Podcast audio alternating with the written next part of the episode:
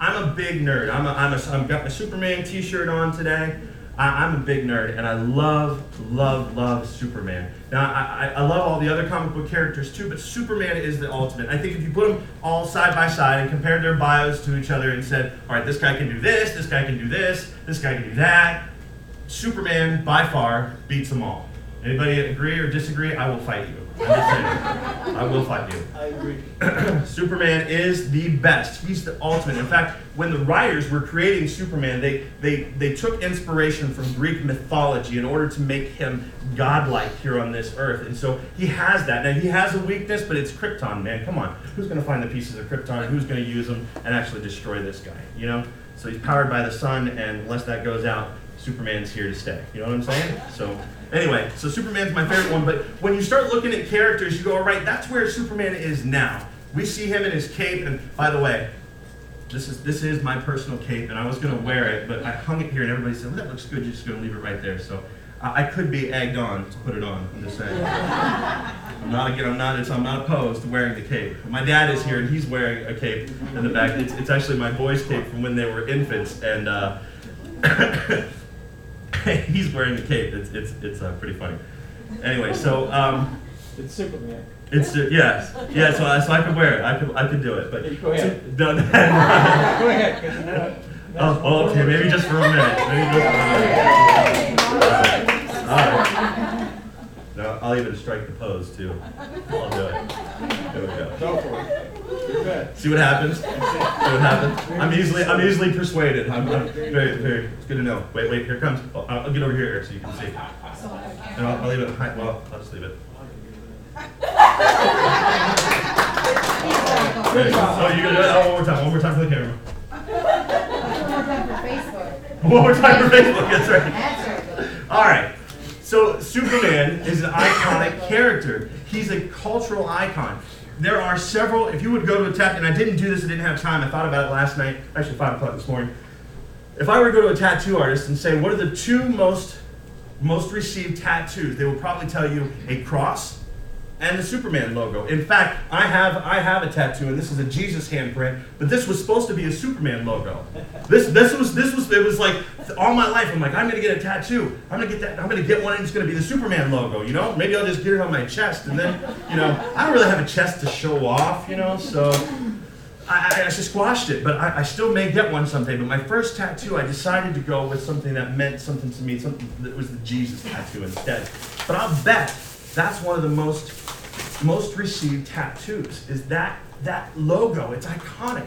We relate to it. We receive inspiration from it. So it's an amazing thing. So I want to examine the Man of Steel, and um, I want to talk this week about Superman's backstory because who he was then is not who he was growing up. He has a backstory. He has a, a, a place where he was a kid, where he lived and grew up just like us. He grew up in Smallville. I don't know all the details off the top of my head, so for those of you that really are diehard Superman fans, please forgive me if I get something wrong.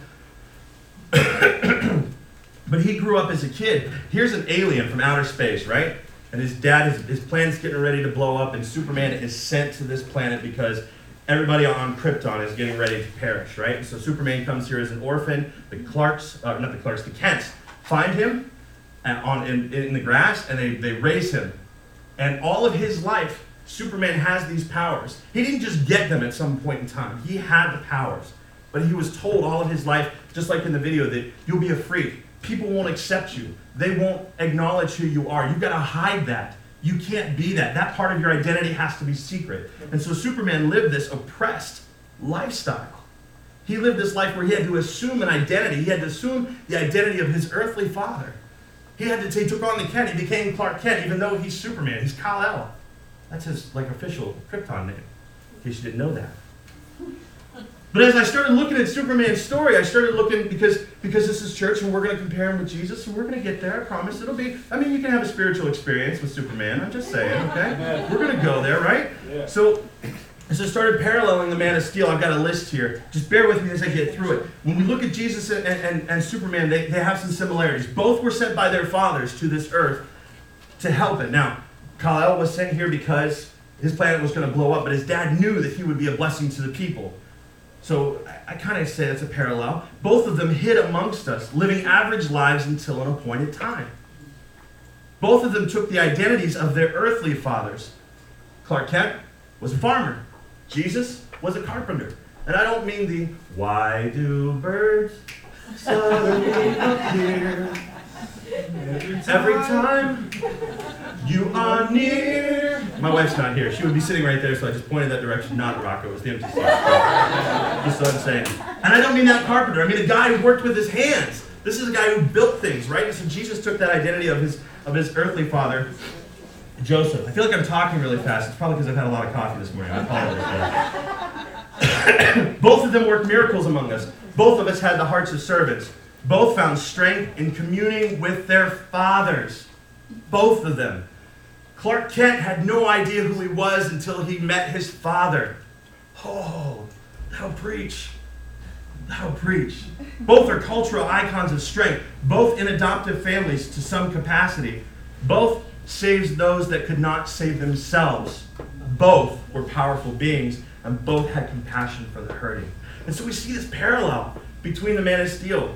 But the story of Superman came from, from that common mythology, right? And so, you know, when these guys wrote, wrote it, but his story contains very little relatable quality to me and you, right? I mean, can you relate with being an alien? Anybody out there? Can anybody re- relate to having your planet destroyed? No. In some capacity, you can relate to being adopted. I'm adopted. My stepfather adopted me, and I took on his name. So maybe you can relate to that a little bit. Maybe you can relate to, you know, having having somebody uh, uh, suppress your potential or your ability to do things. Maybe you can relate to that a little bit. But on the whole, you really can't relate to it because Superman's impervious to anything. You can't relate to that. But these similarities are all that Jesus and Superman have in common. Jesus wasn't just sent to be the hero. He, he wasn't the hero we expected at all, actually. Jesus was the hero that we needed, though. Right?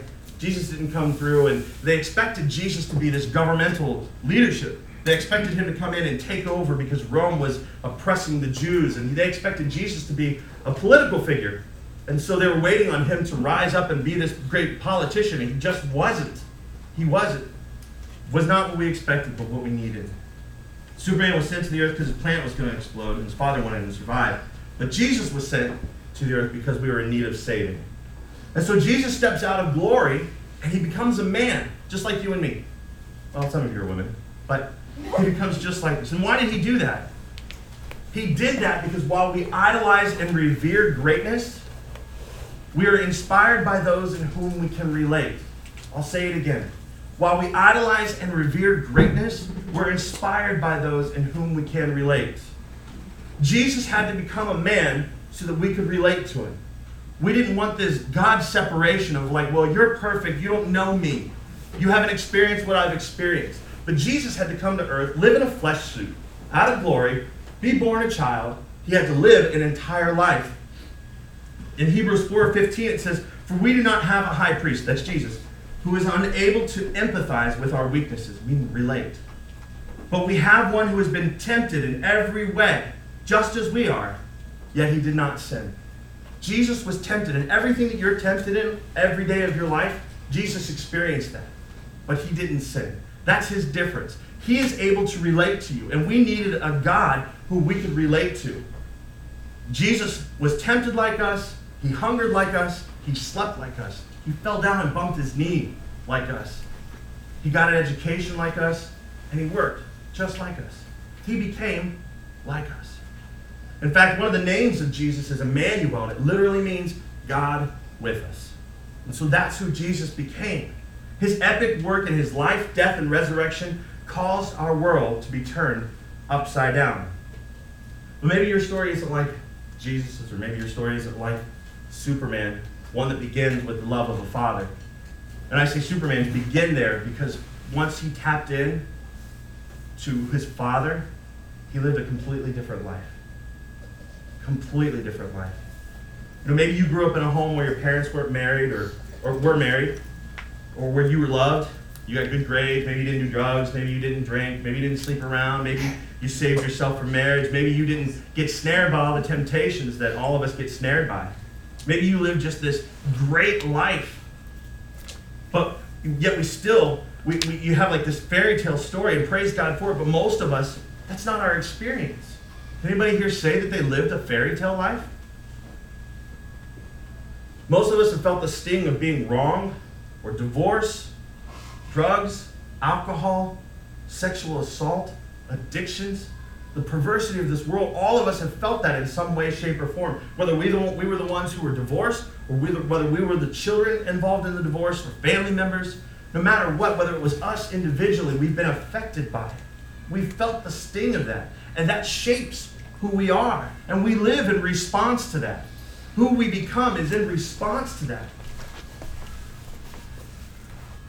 Now, I, I would say we probably, if, if we're all being honest, we probably are all a little bit more like Batman than we are Superman. Uh, uh, yes, we've got a yes back there. Batman, oddly enough, they, these two were, were put together in stories and comic books, just in case you carried. They were. But uh, Superman and Batman. But Batman, Batman did not live a life that was in response to his father like Superman. Batman lived a life that was in response to the tragedy that happened to him. Batman, he became a bitter guy. His, okay, so if you don't know the story, little kid, they come out of the theater, his parents are shot and killed in, a, in an alley. And he's now an orphan and he lives with, with his millions and millions of dollars and his rich empire and with Alfred. But he's robbed of his family. And he lives this bitter lifestyle. And it depends on which story arc you follow. He starts, when he gets older and he's finally able to do something about it, he's lived with this bitterness and his life becomes about getting vengeance for what happened. It's a response to his circumstances. And so he spends every waking moment in training, traveling the world, looking for this guy. And when he finds him, if, again, depending on the story arc that you follow, he has the opportunity to kill this guy and he's going to do it. It's the culmination of his life. His response is to take out all of his rage on this guy. And I think that's like you and I. I think we live our lives in response to what's happened to us. It becomes our identity. It becomes everything that we do. If we came from a broken home, we're broken people, and we say we're going to live that way. And that's just who we are. That's who we're going to be. Well, I never had that, so you're not getting that. My dad beat me, so I'm beating my kids. And we carry on this curse. We carry on this identity that's not ours to have. We respond to our circumstances like Batman did. And it took him falling in love with a girl, and she finally said to him, I don't know who you are. This thing is eating you alive, and you've become somebody that's not, that I don't even want to be with. And he turned, he repented, and he decided he was going to become a, a vigilante. And so Batman's story changes at that point, and he takes all of the rage and all of his training and starts using it for good. He's still a very dark character, he's still a very private character, but we see redemption in his life, which is an amazing thing. That's why I think we relate to him better. I want to tell you a story. We're going to jump into your Bible. If you don't have a Bible, by the way, we have Bibles here today. If you'll just raise your hand, I will give you a Bible. You can have one. We've got the ushers have them. So if you just raise your hand, I will get you a Bible, put it in your hands, and you can have it, take it home. No need to leave it here, okay? Um, we are in Genesis. If you want to turn there, it's Genesis 37, 2 through 4. We're going to talk about a young man named Joseph. And Joseph was a young man who knew God. He knew who he was. He knew who his father was. And I mean, he knew who his heavenly father was. Okay? So we're in Genesis 37, 2 through 4. Joe, if, if these guys don't know where it's at, or anybody, if you're sitting next to you, you don't know where that is, turn to somebody and say, Help me. Help me find it. They'll, they'll get you there really quick. Or we'll put it up here on the screen, okay? Genesis 37, 2 through 4. So Joseph, a young man of 17, was tending the flocks with his brothers, the sons of Bilhah. Don't even know if I said that right. And the sons of Zilpah, his father's wives. And he brought their father a bad report. So Joseph is a young man. There's 12 brothers, and he's one of them. And they're out in the flocks. He's 17 years old, and he brings his dad a bad report about his older brothers. Bad news. I don't know if you guys have had a brother or a sister that constantly tattled on you, but that's never a good thing, and that doesn't earn you any brownie points, okay? It's possibly why Joseph was hated, because you'll see the next next verse too. It says, Now Israel, which is Joseph's father, loved Joseph more than any of his other sons, because he had been born to him in his old age. And he made an ornate robe for him. Now let me explain what ornate robe means. We're talking Liberace starter kit. You know what I'm saying? this thing was probably blitzed out, had some tassels, and Joey's walking around town strutting his stuff, showing his love, the love for his father. He's literally wearing it as a coat, because that's what his dad gave him. That was hard to come by. They're out in the desert, right? And Joseph is the only one for it. At a young age, he develops a penchant for flair and pizzazz. and when his brothers saw that their father loved him more than any of them, they hated him and couldn't speak a kind word to him. I don't know if you guys experienced that or not, but I have an older brother, and sometimes I was pretty sure he hated me too. I'm going to tell you from, from being pinned down and being tickled till I peed myself to all the things that he did to torment me over the years. I know he loves me now, but I'm pretty sure there were moments in my life where he hated me. I'm, I'm pretty sure. I don't know. I'd have to ask him. And so these guys, can you imagine living that life? You've got 11 older brothers and they hate your guts. They hate your guts. All right, moving along to verse 5. Joseph had a dream, and when he told it to his brothers, they hated him more. So now here Joseph, he has this God encounter, and God gives him a dream. Two of the, he had two dreams. They're very similar. The, the first one was he dreamed that there was 11 stars and the moon and the sun, and they all bowed down low to the Liberace coated one, right? They all bowed down low to him. And they said, Are you kidding me? You're the youngest of us. Now, in their culture, the oldest one is the one who would receive the blessing, who would re- receive the house, and everyone would kind of stay with them. And then as they all died off, it would continue to pass down to the brothers, right? Joseph's the youngest one. And they're like, Really? You think we're going to bow down to you? That's not going to happen. He even tells his mom and dad. And his dad's like, Joey, come on. Really? You think we're going to bow down to you? And so the brothers, this just fuels their fire even more to the point that they just want to kill him. So we'll jump down to verse 19. So if you're back in your Bibles, we're, we're skipping a little bit, but I'm, I'm trying to get through the story as fast as I can. In 19, Joseph sent out to see his brothers to do a check on him because now dad knows that Joey's a tattletale. He's going to send him out to check on his brothers, right? So we've got the youngest guy checking on the old guys, and they hate him. Here comes that dreamer, they said to each other. Come now, let's kill him and throw him into one of the cisterns, a well, and say that a ferocious animal devoured him. Then we'll see what comes of his dreams. They're not happy. They want to kill their brother.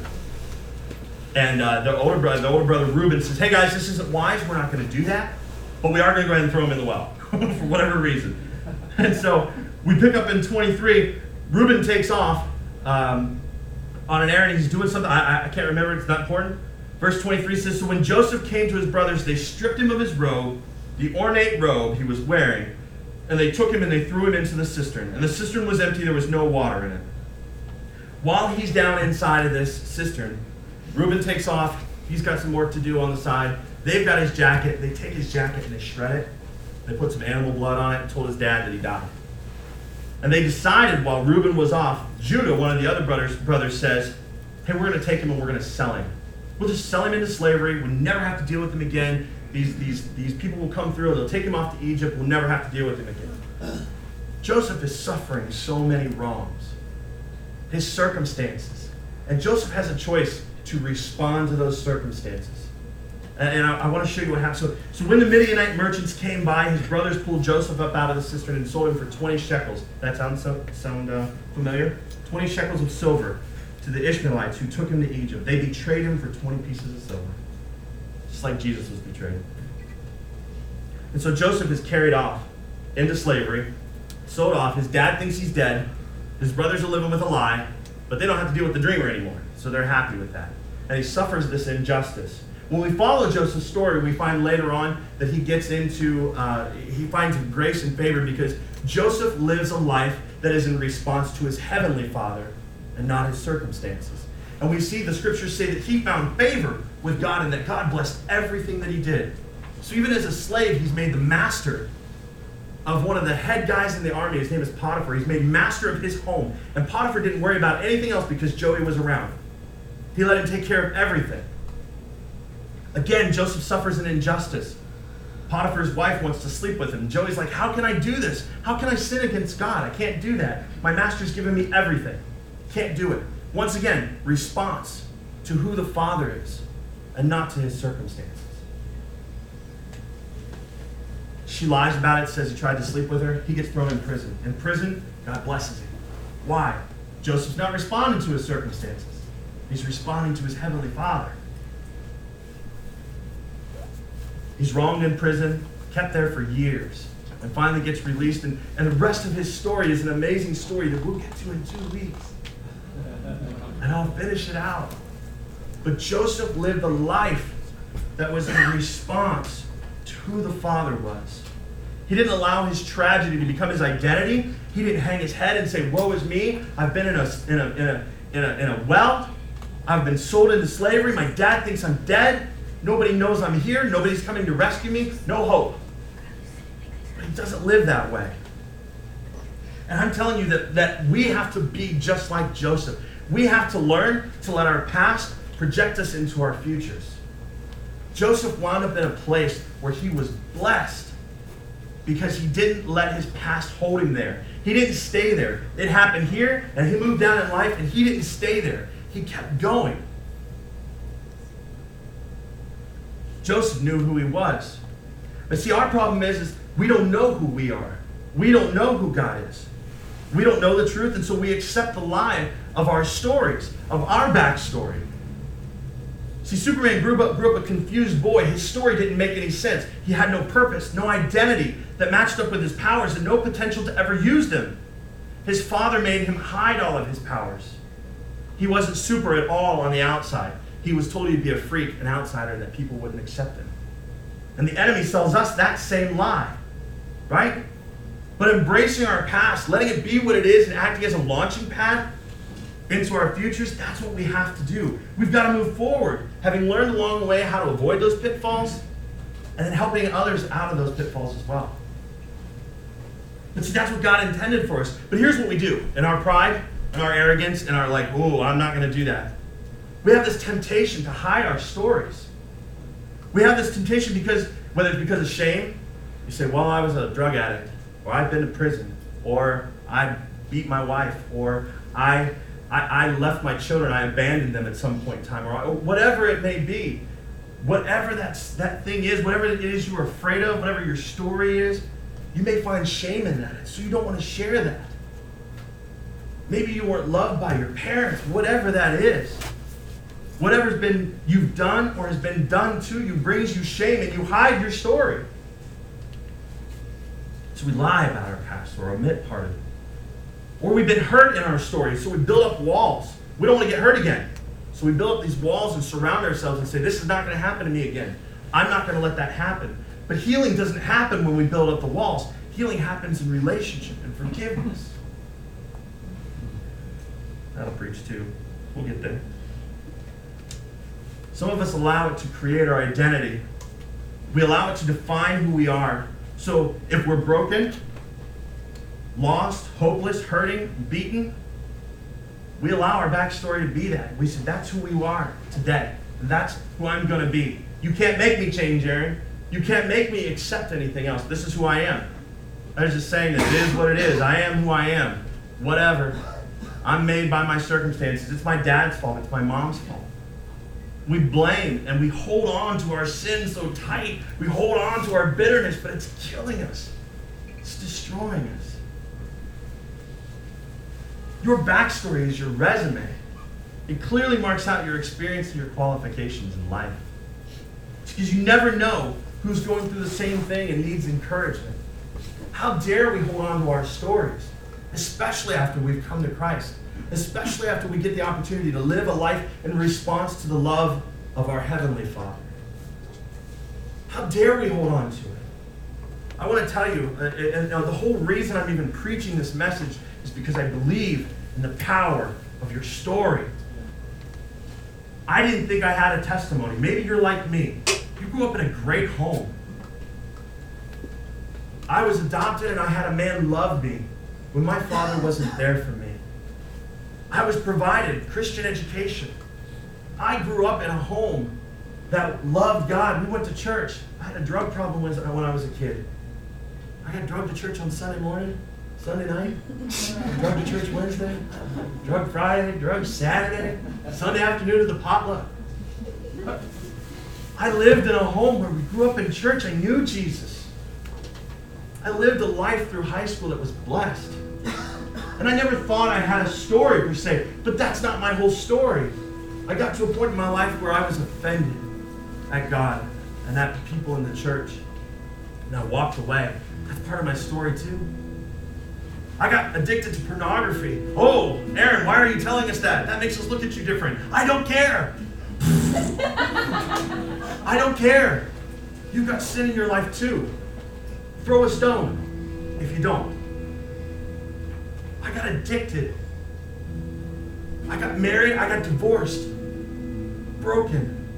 And I walked away from God and His love for me, His plan. And I started responding to my circumstances. My story. And I share it every opportunity I get because you're just like me. You've got a tragedy that's happened to you. You've got something that's happened to you. And you're living your life in response to it instead of the love of God. Everything that has happened to me in my life, no matter what it is, God has redeemed. It means He's used it for His purposes to be a blessing. I shouldn't be standing here today, but I am. I've been redeemed. My life has been redeemed, and my story is part of that. I told my story last year. I, I shared it with my pastor, and he taught me the passion of, of hearing people's stories. So if you ever sit down and have coffee with me, one of the first things I'm going to ask you is tell me your story. I want to hear it. Core team member, when we launched this church, we sat for an hour and a half. It wasn't a dry eye in the room. And we shared our stories with each other. It's important. Not so that we know how to be aware or to, you know, to dance around your issues. It's to know. Because if I know you've struggled in an area and you're overcoming it, I know I can say, hey, my brother here is struggling in this, and I can put you two together you can pray for each other, encourage one another. I shared my story last year because I didn't think I had a story to tell. At a church, I, I shared it with a pastor, and he said, You got to come tell that. I'm like, Really? You know my story. And I was in awe. Two services I got to share. Service after service, people were giving their lives to Christ.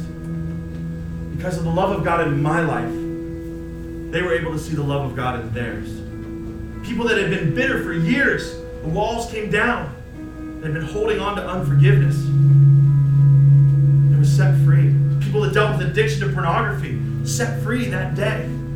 And I walk with some of them and I work with them through their addiction. I'm honored to do that because God set me free. And I got to do that that day, but it doesn't stop there. They filmed it and they put it on YouTube. So I grabbed that link, put it on my Facebook. You're all on Facebook, right? Not, I'm not speaking something weird to anybody. And I put it up on Facebook, and one of my friends on Facebook, you know, friends, and uh, he watches it. And he sends me this long email and says, Aaron, for the first time in years, as I was listening to your testimony, God started speaking to me through your testimony. He said, I was driving, playing the video. He wasn't looking at it, he was just sitting in his seat. He made sure to tell me that, so I didn't think he was going to wreck. And he watched this video or listens to the video, and he says, For the first time, God just filled the car where I was and met me. He wasn't even in church. God's everywhere. Isn't it amazing? God, he's amazing. Guy driving to the grocery store. He says, Aaron, you don't understand. I was like, that's great, man. That's awesome. He said, You don't understand. I have a gun and bullets, and I was going to end my life.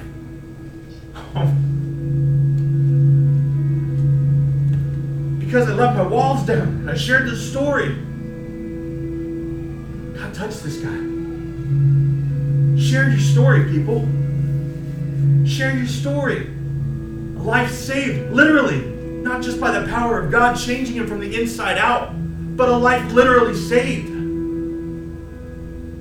We've got a story to save, or to tell, that will save people. In Revelations 12 11, it says, They triumph over him, because I've got scripture to back up what I'm telling you. They triumph over him. Who's him? It's the God of this world, it's the devil. By the blood of the Lamb, which Joe so, so wonderfully spoke about earlier. Jesus. Forgiveness, the cleansing, but they overcame him by that and by what? The word of their testimony, their story. We have got to stop being ashamed. Repentance is a good thing. Your story can change someone's life. And we've got to live out our story, our life. It's tragedy. It happened. I've had bad things happen and I shouldn't be here. But I'm not living a life in response to that anymore. I'm living a life in response to the love of my Father, my Heavenly Father. In Romans 5 3, it says, Not only so, but we also glory in our sufferings. That sounds like such a weird thing to say. Because we know that suffering produces perseverance, and perseverance, character, and character, hope. Wait, you mean to tell me that there are good things that come from suffering, from the injustice, from the thing that I've been responding to? There's something good? Yes. If you'll allow it, if you'll share it, if you'll allow God to redeem you. And hope does not put us to shame because God's love has been poured out in our hearts through the Holy Spirit who's been given to us.